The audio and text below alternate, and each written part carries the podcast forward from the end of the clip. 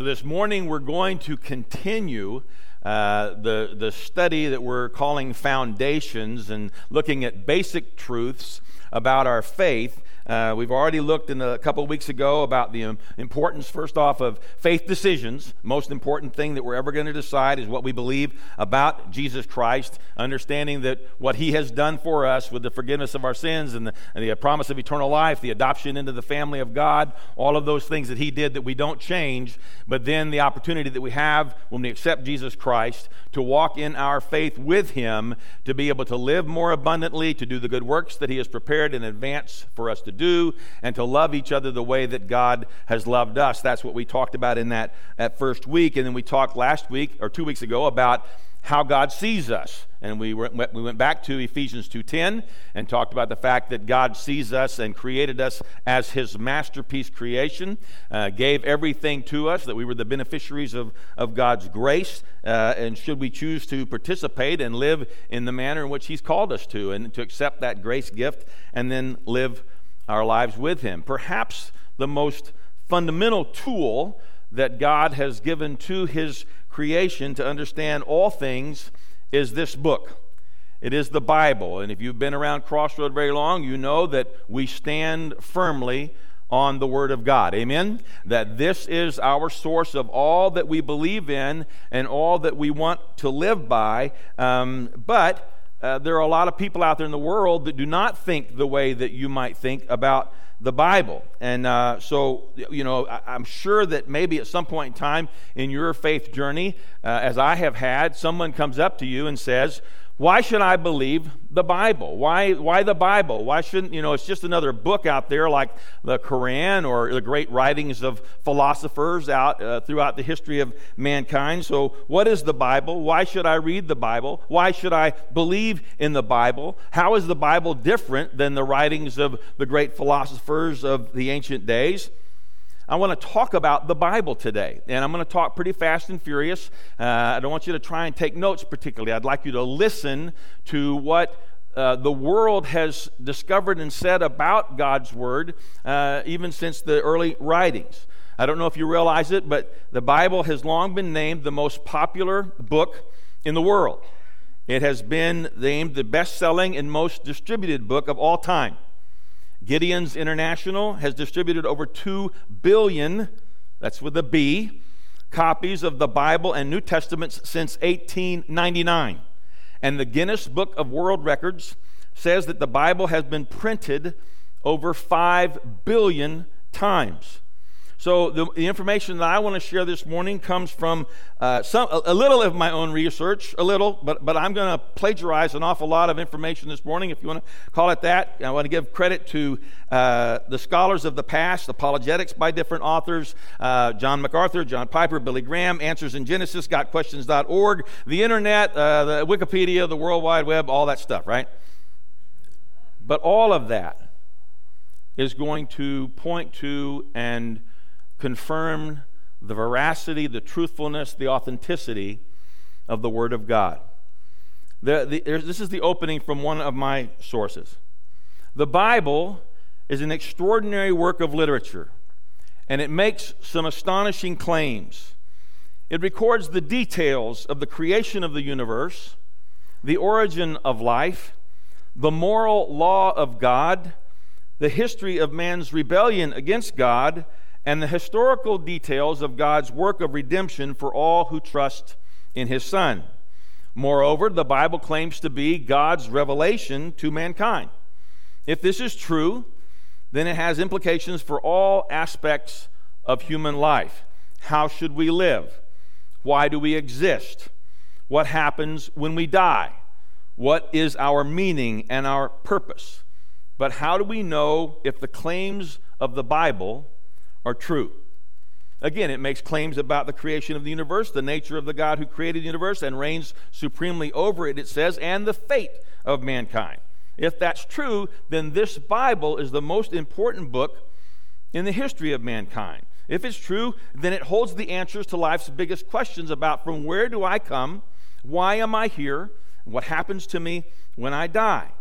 And there's a lot of religious texts out there that contain good morals and righteous ways of life.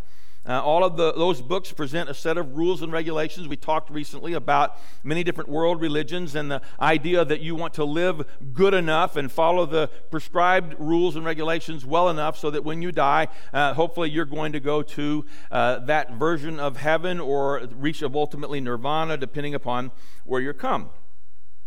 The writers of the Bible claim that the Bible is God's very word.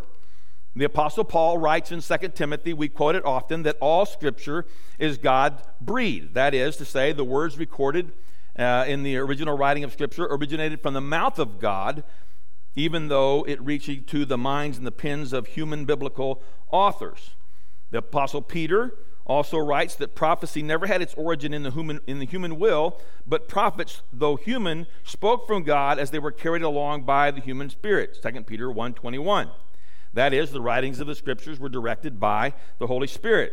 The Bible does not originate with man and is therefore a product of God and carries the authority of God. That's what we say. But also, we can't let circular reasoning become the justification for believing the Bible. In other words, we can't say that one should believe the Bible simply because the Bible says it should be believed. That's, that's just a circle of thinking. If those promises are found to be true, then, and the words and the history and all the facts that are in the Bible are found to be true through historical and scientific discovery, archaeological discovery, then the internal claims of the Bible's own trustworthiness become more compelling. And that's what we want to talk about a little bit today. Uh, so, what are some of those internal claims of the Word of God? First, the Bible is unique among all religious texts. The Bible, for instance, teaches that mankind is inherently sinful and deserving of eternal death. So, if man was responsible for the content of the Bible, that view of humanity would not be so dark because we like to make ourselves look good. Amen? We wouldn't write that we're deserving of eternal death and separation from God. The, the Bible also teaches that humans can do nothing of themselves to remedy that natural state. That also flies in the face of man's thinking that, that he can be the captain of his own destiny and the master of his fate.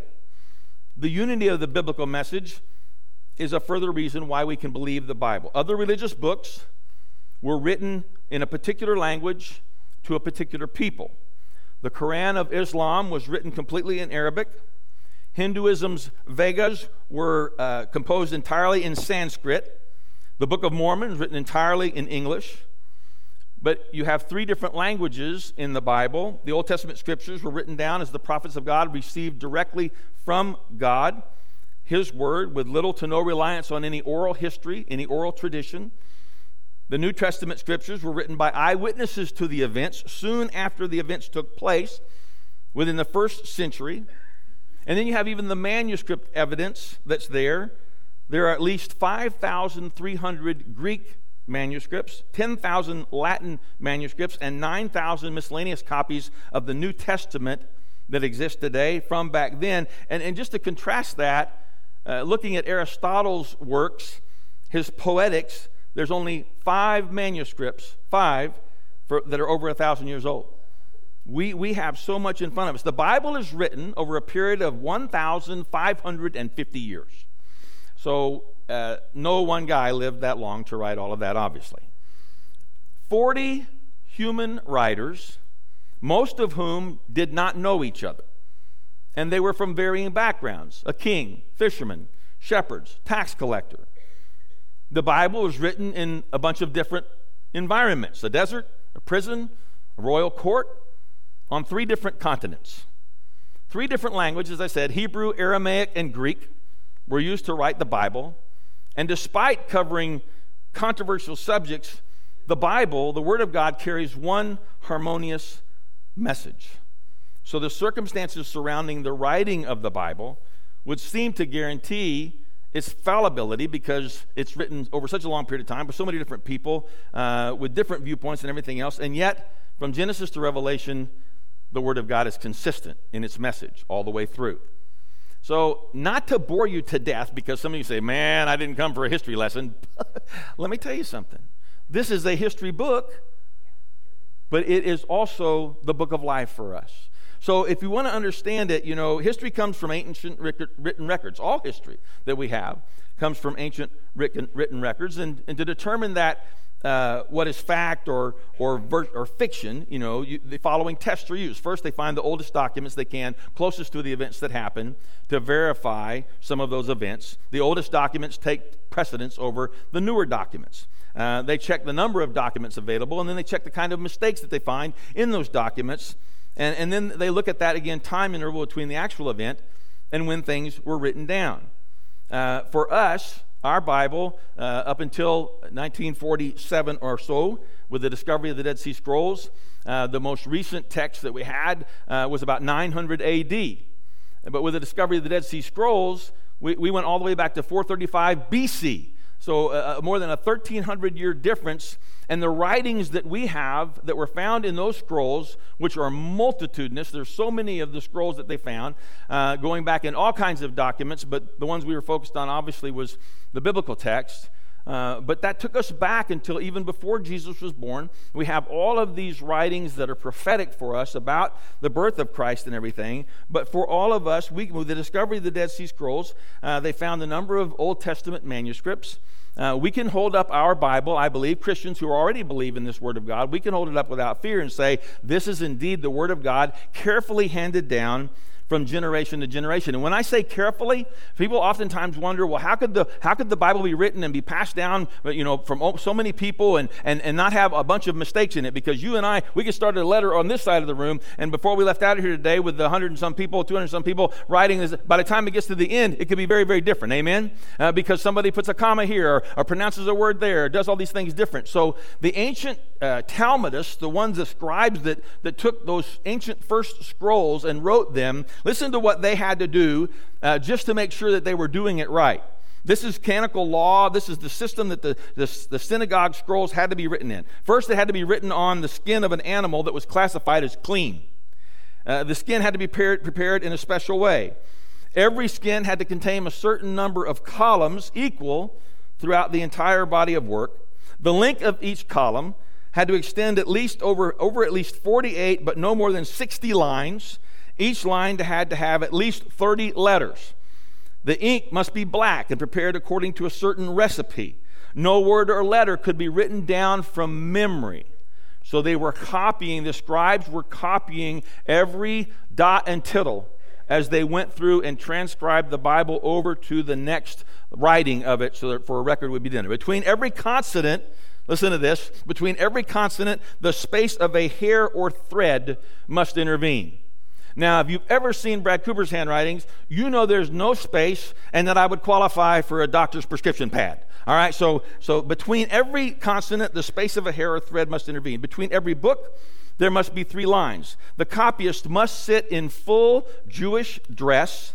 Before beginning, he must take a bath. Before writing the name of God, he must use a new pen dipped in a new bottle of ink the absence of, of, the, of, the, New Testament copies that we had are because of, if you think about what was going on, we have a lot of, of the Old Testament copies because it was preserved so well and written through there, but then we have all of the, all of the Roman Empire and all the empires that tried to crush uh, the history of our, of our writings and whatnot. The fact that there were any of these that were found, when you consider all of the uh, empires really that took over and held the Jewish people hostage for so long. From the Philistines to the Assyrians, the Babylonians, the Persians, the Turks, the Germans, the Spanish, and the Russians, all of those uh, conquered the Jewish people uh, over different times and sought to destroy the writings of the Word of God.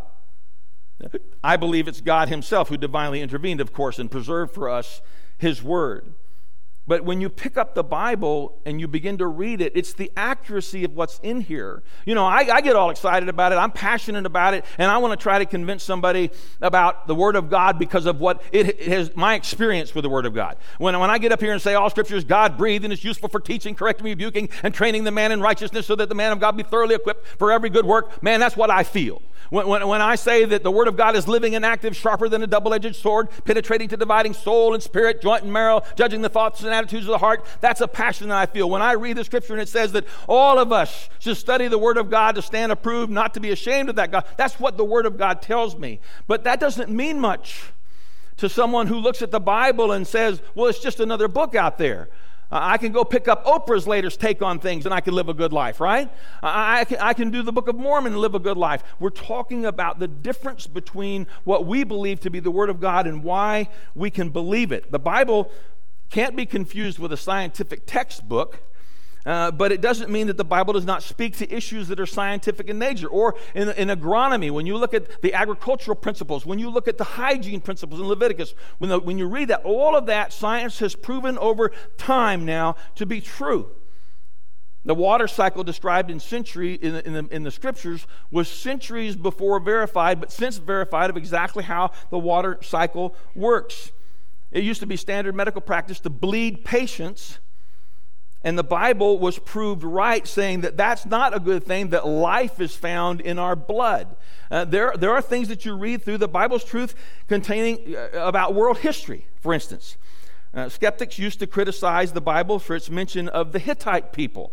Uh, the lack of any archaeological evidence to support the existence of a Hittite culture was often cited as a, a rebuttal against Scripture. But in 1876, Archaeologists discovered evidence of the Hittite nation, and by the early 20th century, the vastness of the Hittite nation and its influence on the ancient world was common knowledge. So th- just because we didn't learn it yet doesn't mean it wasn't true as we go through the history of the Bible. In archaeology, prior to 1925, a lot of archaeologists and science people and whatnot, historians, treat, treated the patriarchal uh, work of, of Genesis uh, uh, as a creation of the Israelite scribes that it wasn't truth.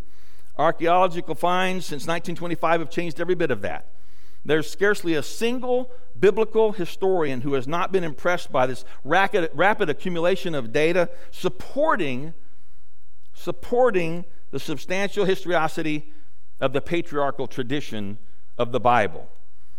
Israel, according to the book of Genesis, originated in the area of Mesopotamia. Archaeological finds and evidence now support that origin. Genesis tells us that the whole earth was at one time of one language, and uh, Esau, in Genesis 36 20, says they encountered this people called the Hittites. We, we have verification of that. We have verification of the Tower, not the Tower of Babel, but the fact that people all spake, spoke one language.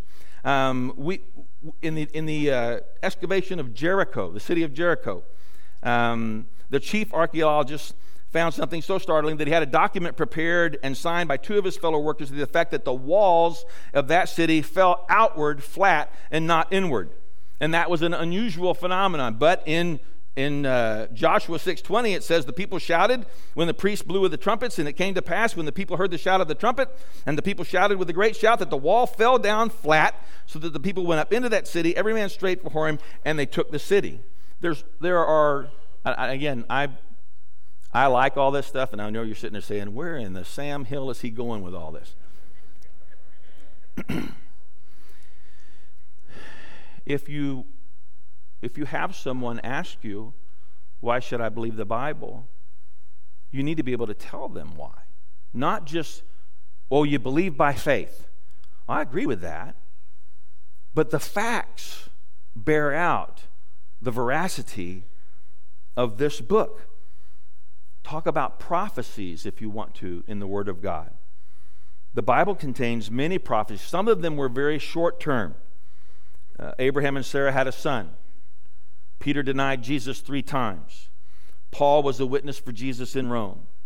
Other prophecies in the scripture were not fulfilled until hundreds of years later. Even the, prof- the prophecies about Jesus, over 300 prophecies, were fulfilled by the birth and life of Jesus Christ that were written hundreds and thousands of years earlier in the Bible.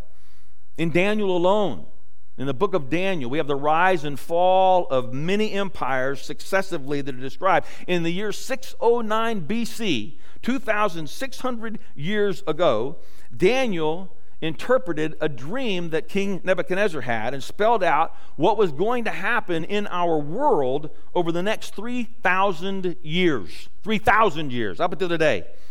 It proclaimed the rise and fall of the Babylonian Empire, and they were taken over and succeeded by the Medo Persian people, empires, the dynasties.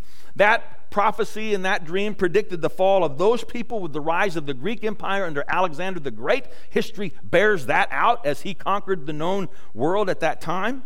And it finally demonstrated the coming of the Roman Empire And each of these was described through the dream about a statue and what the statue was made of and consisted of. If you study Daniel, it's fascinating to go through and read that and see that in a dream 2,600 years ago, God revealed to that man what was going to happen in this world for the next 3,000 years. You have the fall of the Roman Empire, and the, and the last part of that says there's a mixture of clay and iron down at the bottom of the feet of that. And that describes our world today. We are a mixture of, of imperialism, we're, we're a mixture of, of the, the principles of democracy all of that predicted in one chapter before the game was even played. I, I wish he would tell me about the Chiefs game today so I would know wouldn't have to watch it. You know, if I could read it in there and see that, it's just not in there, right? But in Daniel 2, we saw the game before it was even played out. And now we have history to look back on and say, you know what? All of that was true. All of that was written in God's Word. Those prophecies about Jesus' birthplace, he was prophesied that he would be born in Bethlehem, in Micah 5 2. Bethlehem would be the home. He was born in Bethlehem. That he would be rejected, despised, and bear our sorrows and our transgressions. Isaiah 53 For he shall grow up before him as a tender plant and as a root out of dry ground. He will have no form or comeliness, and when we shall see him, there is no beauty that we, shall, that we should desire him. He's despised and rejected of men, a man of sorrows and acquainted with grief, and we hid it as if it our faces from him. He was despised, and we esteemed him not. Surely he has borne our griefs and carried our sorrows, yet we did esteem him stricken, smitten of God, and afflicted. This is in Isaiah, hundreds upon hundreds of years before Jesus Christ was born and walked this world, was crucified, dead, buried, and resurrected. And yet it was prophesied in those ancient texts. It was prophesied that he would be resurrected, and in Matthew we have the resurrection story. That the sun would go down and there would be darkness from noon until three. Back in the book of Amos, which I know you all read regularly, and it shall come to pass in that day, saith the Lord God, that I will cause the sun to go down at noon, and I will darken the earth in the clear day. Now, the sixth hour there was darkness over the land until the ninth hour, Matthew says, from noon until three. That Jesus would be born of a virgin. In Isaiah it says, Therefore the Lord himself shall give you a sign. Behold, a virgin shall conceive and bear a son, and shall call his name Emmanuel. That his bones would not be broken.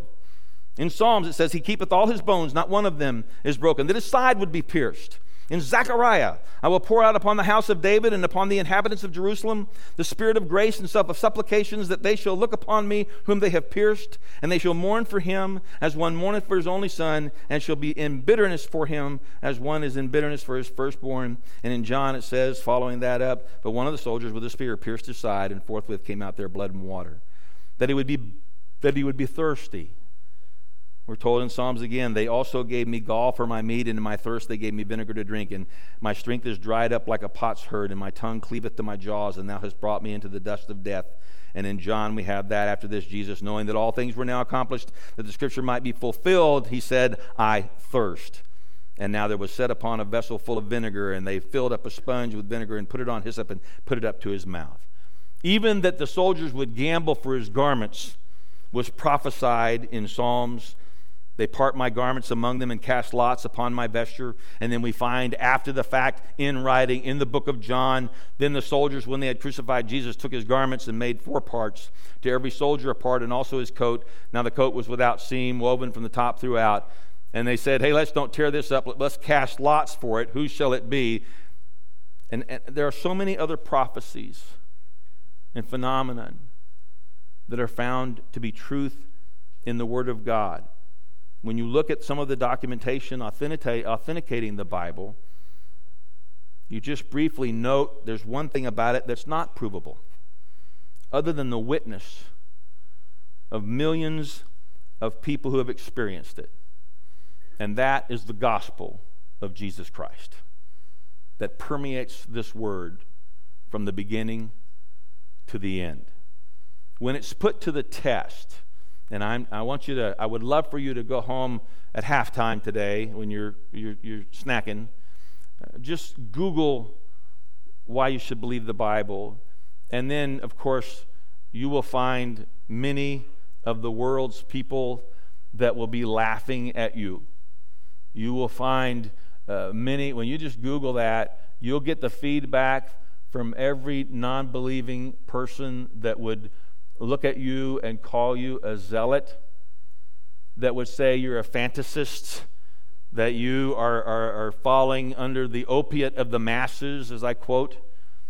And yet, for those who have accepted Jesus Christ, as their Lord and their Savior, we know that life is changed at that moment. Not just because we read it in God's Word, but because we have experienced it through the power of the Holy Spirit working inside of all of us. The truth of the Bible is found in its fact, in its science, in its history, in its prophecy, and that truth extends to the spiritual as well. That means when the Bible says that the Hittite nation existed, then we could believe that there were Hittites. And but also when the Bible teaches that all men have sinned and fall short of the glory of God, and that the wages of sin is death, then we need to believe that too. And when the Bible tells us that God demonstrated his own Son for us in this, that while we were yet still sinners, Christ died for us, and that whoever believes in Jesus should not perish, but have eternal life, then we can and we should believe that as well. When you have someone come up to you and say to you, Why should I believe the Word of God? I, I, I, I want you to be able to share with them and say, Listen, here's some facts about this book. Here's, here's what scientists are saying. Here's what historians are saying. Here's what archaeologists are saying. Here's the prophetic history of this book from the beginning all the way up into today. I want you to be able to say all of that. I really do. But more than that, I want you to say why this book matters to you. Why personally it has made a difference in your life. I, I find that there's a couple of different groups of people that read the Bible, uh, and including those in the church. For a lot of us, we, we pick up the Bible and, you know, we believe that it's true. Uh, we've, heard, we've heard it since we were saved, or maybe we grew up in the church, and we believe that the Bible is the Word of God. But, you know, every day, and we say to ourselves, oh, I, I, need to sit down and I need to sit down and have my Bible time. Uh, but it's also like uh, every, every day for me, uh, I rise up in the morning and I know that I have to take my Lasix. It's kind of a bitter pill. You know, I know the result of that. And so for a lot of people, they pick up the Word of God and, and they read it. Say, oh, Lord have mercy. I'm supposed to, I'm supposed to be nice. Or I'm supposed to honor my mother and my father. Or uh, I'm supposed to look at that guy that just cut me off in the traffic and I'm supposed to say, oh, God bless his heart. So, so for a lot of people, they, they pick it up and, and they read it and it's like, oh, okay, I guess I'm going to do my my daily 30 minutes on the treadmill and I'm going to I'm going to look at the Word of God. I, I pray that that's not the way that you feel. I pray that that's not the way you feel. Probably the most invigorating part of my day uh, is, is when I take just a few minutes uh, and I try to read. Listen, you really don't have any excuses anymore. If you've got a phone and you can have Audible on your phone, and if you drive any time at all, you can be listening to the Word of God. If, you, if you have a few minutes to sit down and you just have to decide you're going to take the time, but it, you know what? But if you read it as a chore, if you're reading this as a chore, you're never going to enjoy it. You're never going to be beneficial of all that God has for you. But if you're reading this and looking at what God Almighty has done for you in your life, if you understand where do I fit into the history of mankind? Why am I here? Now, oh, something important was marked in there, and I don't know what it was. But if you, if, listen, listen, now wait, don't get lost on me. If you pick this up and you're looking for what Almighty God, through the power of His Holy Spirit, would say to you, and that's the part that the facts don't reveal, right? That's the part that you, you, you, know, and again, I want you to be able to be able to tell people why the why you can believe in the Bible and why the Bible exists and what it is. But that's not the beauty of it all. That's not the glory of it all. You know, when I when I am able to read and share a story out of this word, or when I just talk to somebody about the idea of salvation, or when somebody comes to me and says that their marriage in trouble, uh, or when they come to me and say that they've got it, they're battling this issue or that, you know what? My, my, my answers are really all in here. And, and, and I love being able to, to open this up and say, look, uh, here's a fact. Here's what the Word of God says. But I'm, I'm blessed because over the last 35 years specifically, but all of my life, even as a, as a teenager in ministry, God has, has shown me example after example of, of the witness of, of people of God who have, who have come and said, you know, they lost a loved one, they lost a spouse. And, and, and, they, and they're no different. Nobody, that, nobody in the faith that loses a spouse is any different, really, than anybody else that loses a spouse. Amen. When you, when you, when you lose your partner, when you lose your mate, when, when you lose that person that's walked beside you for all of those years, your life is shattered. Your life is totally different. Everything has changed. So, what sustains us? What sustains us? Number one is it is our faith and our belief in what happens once we pass from this earth. And the Bible is chock full of that spiritual information. Is that a fact that I can show somebody? As I said the other day, I, I've not yet been able to talk to anybody who's gone over to the other side. I haven't been able to interview someone that's gone to heaven and, and come back and tell us why. But on faith and by faith alone, I look at the Word of God and it tells me that he who has the Son has eternal life. So I'm, and, uh, you know, so I, I standing on the promises of God, my Savior. Amen. That's the that's that's different than saying, hey, you can believe this. You can believe this because the water cycle has been proved by the scientists that was described in the Word of God. okay. You can believe this because the walls fell flat in Jericho. Well, that's important. And, it's, and it verifies the stories of the Bible. So I'm not making light of that.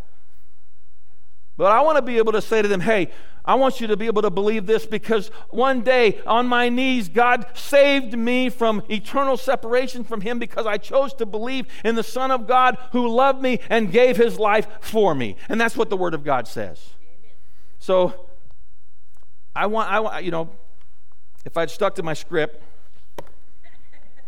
I would have just talked to you about the facts, Jack. I would, I would have just gone through and shared those things, and there's a lot of them. There's so much more than what I tried to pour out to you very quickly. But if I do that and I don't and I don't share my heart with you, we miss the boat. When I say, when it says, when Scripture says, again, that the Word of God is living and active, the only way that you will experience is that is to accept by faith the gift of salvation and then the Holy Spirit of God reveals to you what that living and active is all about. Then the Holy Spirit of God makes it come alive to the point where you, you can open up and you know you can just grab any verse out of the out of the Bible here. Oh, here's the story of Jesus raising Lazarus.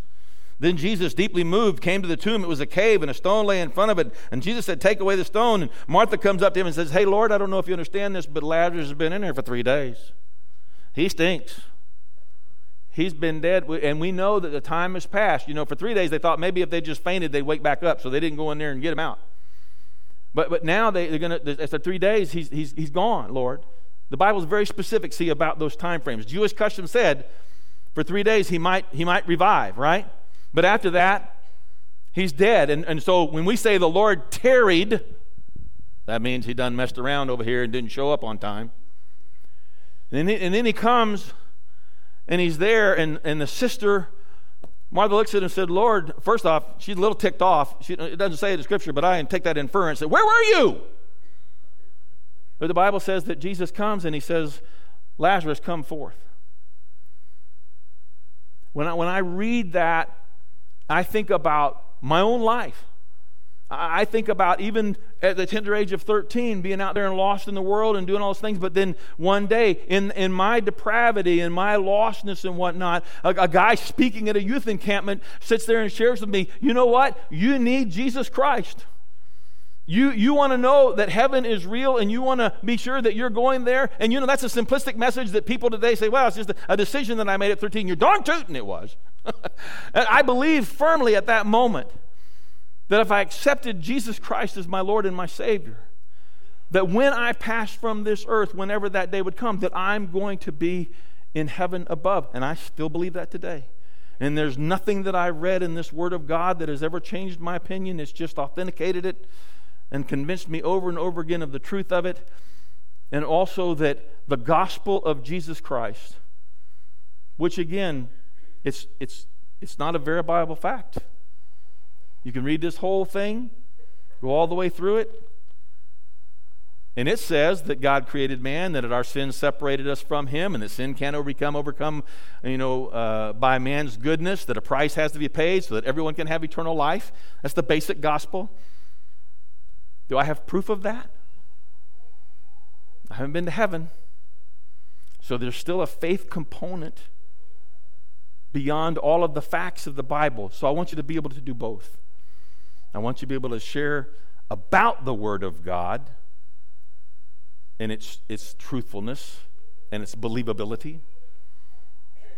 That, but then I want you to share the Word of God so that somebody that you have the opportunity to visit with can read this for themselves or hear your story and come into the saving grace that has hopefully changed all of us who are in this room. Listen, I, don't, I, I, I told myself, I don't have the words to say. It's funny how inadequate you can feel after 35 years of standing in front of people, and yet when I pick up the Word of God, I'm overwhelmed, I'm overcome. I see God's grace and His hope and His peace and His joy and His love for everybody, all wrapped up in this text. And I know that when we choose to believe, our lives are changed. And I pray and hope that your life has been changed. Would you pray with me? Lord, we just we thank you for the day. Father God, the facts are all here for us. The facts are all spelled out. But yet, not everyone will choose to believe those facts. I pray, Lord, this morning that while we might be able to convey the truthfulness of what we have learned over time about your written word, about its origins and about uh, the observations of history to look at the, the truths that have been revealed to be true. I, I pray that we would understand that. But how much more I pray, Lord, uh, that all of us who have called upon your name would desire in our heart to read your word, to study your word, to apply your word to our lives and to share your word. Thank you, Lord, for this day. For each and every one that is here, Lord, I pray your grace on each of them. And I ask this in Jesus' name. Amen.